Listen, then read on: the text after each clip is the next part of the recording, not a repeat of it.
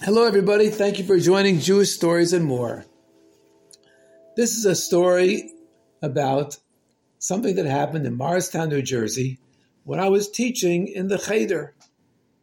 It was called Kerem Menachem Cheder, which means literally the vineyard of Menachem. Of course, we learned all different parts of Torah, and that included the teachings of the Lubavitcher Rebbe. But these were boys who were approximately third grade, fourth grade, so most of our teaching was Chumash, Mishnah, learning what the tefillos mean. It's actually very, very important to know what are the meanings of the words that I'm saying in my davening. And this is really not what the story is about, mainly, but this should always be part of what we are learning with our children and with our students to make sure that they know what they're saying to Hashem. Of course, in the beginning, if the children do not live in Eretz Yisrael, it's quite likely that they will not know the Hebrew language. And therefore, we'll be teaching them words, and they may not know what the words mean.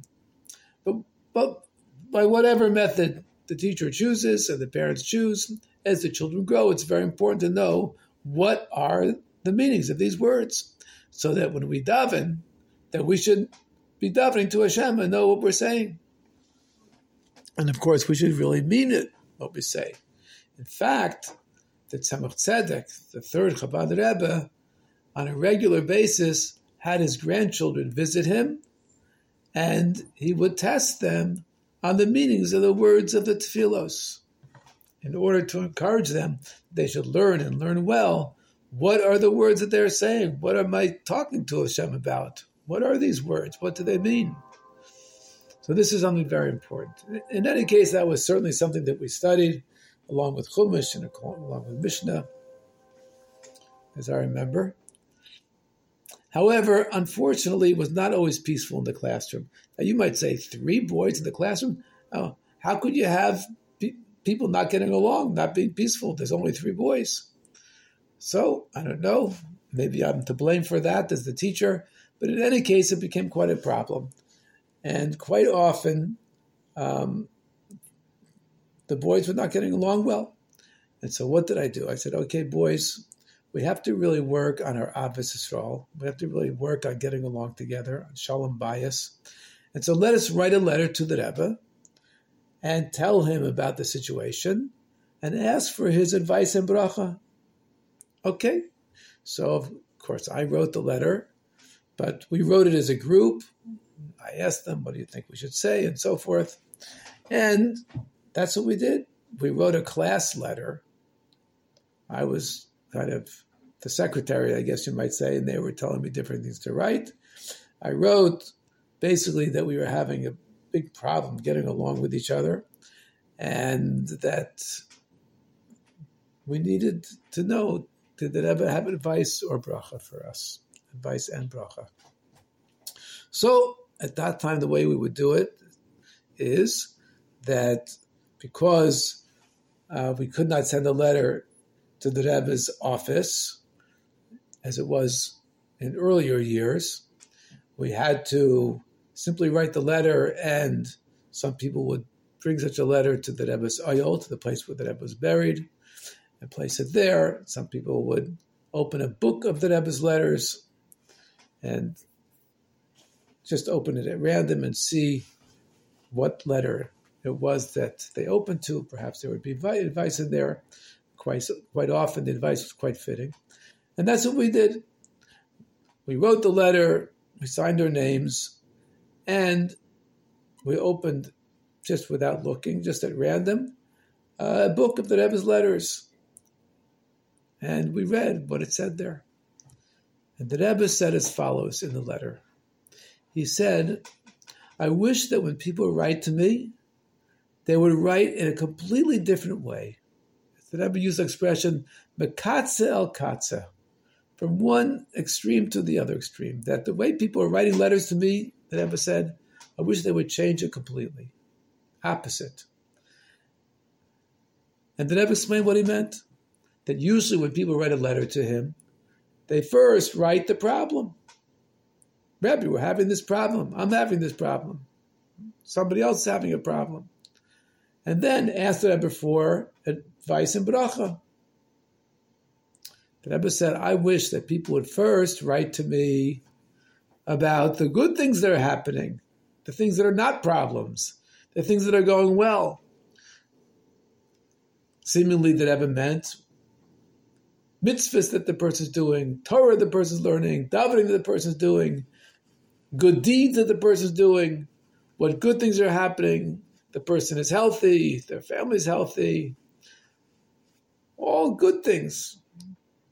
And then the Rebbe said, if a person will write to me letters about the good things that are going on, they will see that there'll be much less problems that they have to write to me about.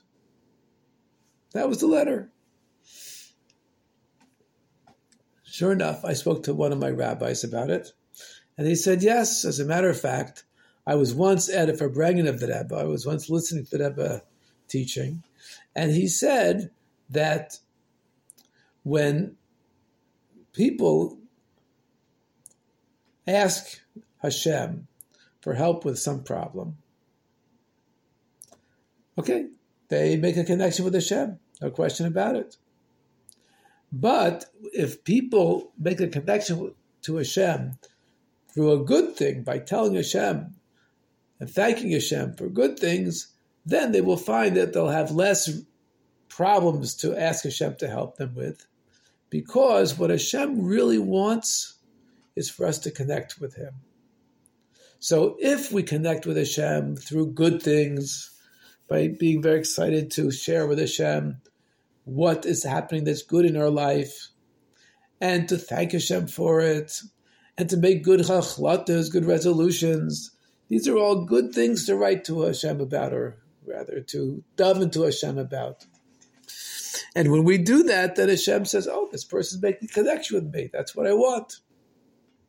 But if we never make connections with Hashem over good things, we never thank Hashem for the good things that we have, or the good things that we do. We never give Hashem the nachas of telling Him and ex- expressing to Him that we did this mitzvah, the other mitzvah, or we were kind to this person or that person, or we're helping our parents with this, helping with that, and so forth and so on. If we don't connect with Hashem in that way, then Hashem says, well, this person's not connecting with me. I have to do something that this person should connect with me and think about me and reach out to me. Well, when a person has a problem, usually they cry out to Hashem and they connect with Hashem. So we have a choice. Now, it doesn't mean, of course, that a person who has a problem means that they were not thanking Hashem and so forth. Of course not.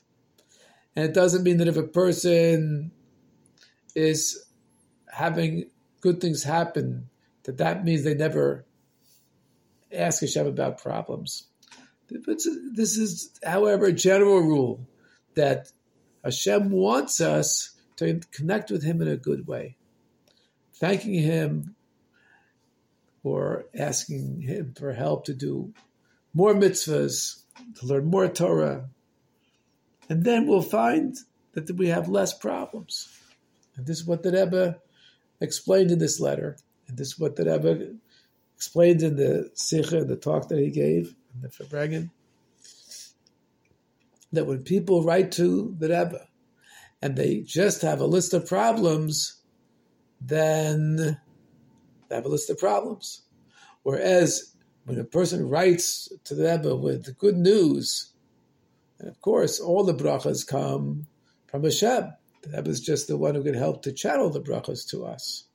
But the brachas are all Hashem's brachas.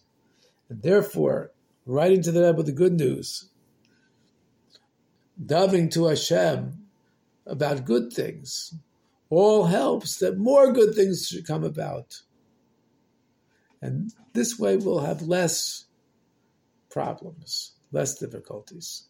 And again, of course, we don't know Hashem's ways, meaning that we can't guarantee that if we do this, therefore we'll never have any problems. We certainly cannot say that if a person has problems and difficulties, chas that it means that they didn't do this, that they didn't thank Hashem for the good. but this is a general approach. Now, I'd like to share with you a little piece about Mashiach. And this is actually from the very last chapter of the Rambam's Hilchos Melech Mashiach, the halachas of kings and their wars, the last two chapters. And in these last two chapters, the Rambam is explaining to us some of the things that may happen just before the Geula. And the Rambam, Rambam explains that although it seems that in the beginning of the era of Mashiach, we will have the war of Gog and Magog, the war between these two great nations, although it could be a different uh, meaning of, of, of war. But nevertheless, at that time, before that war, there will be a prophet, the Rambam says, a Navi, who will arise to correct the Yidden and to prepare their hearts.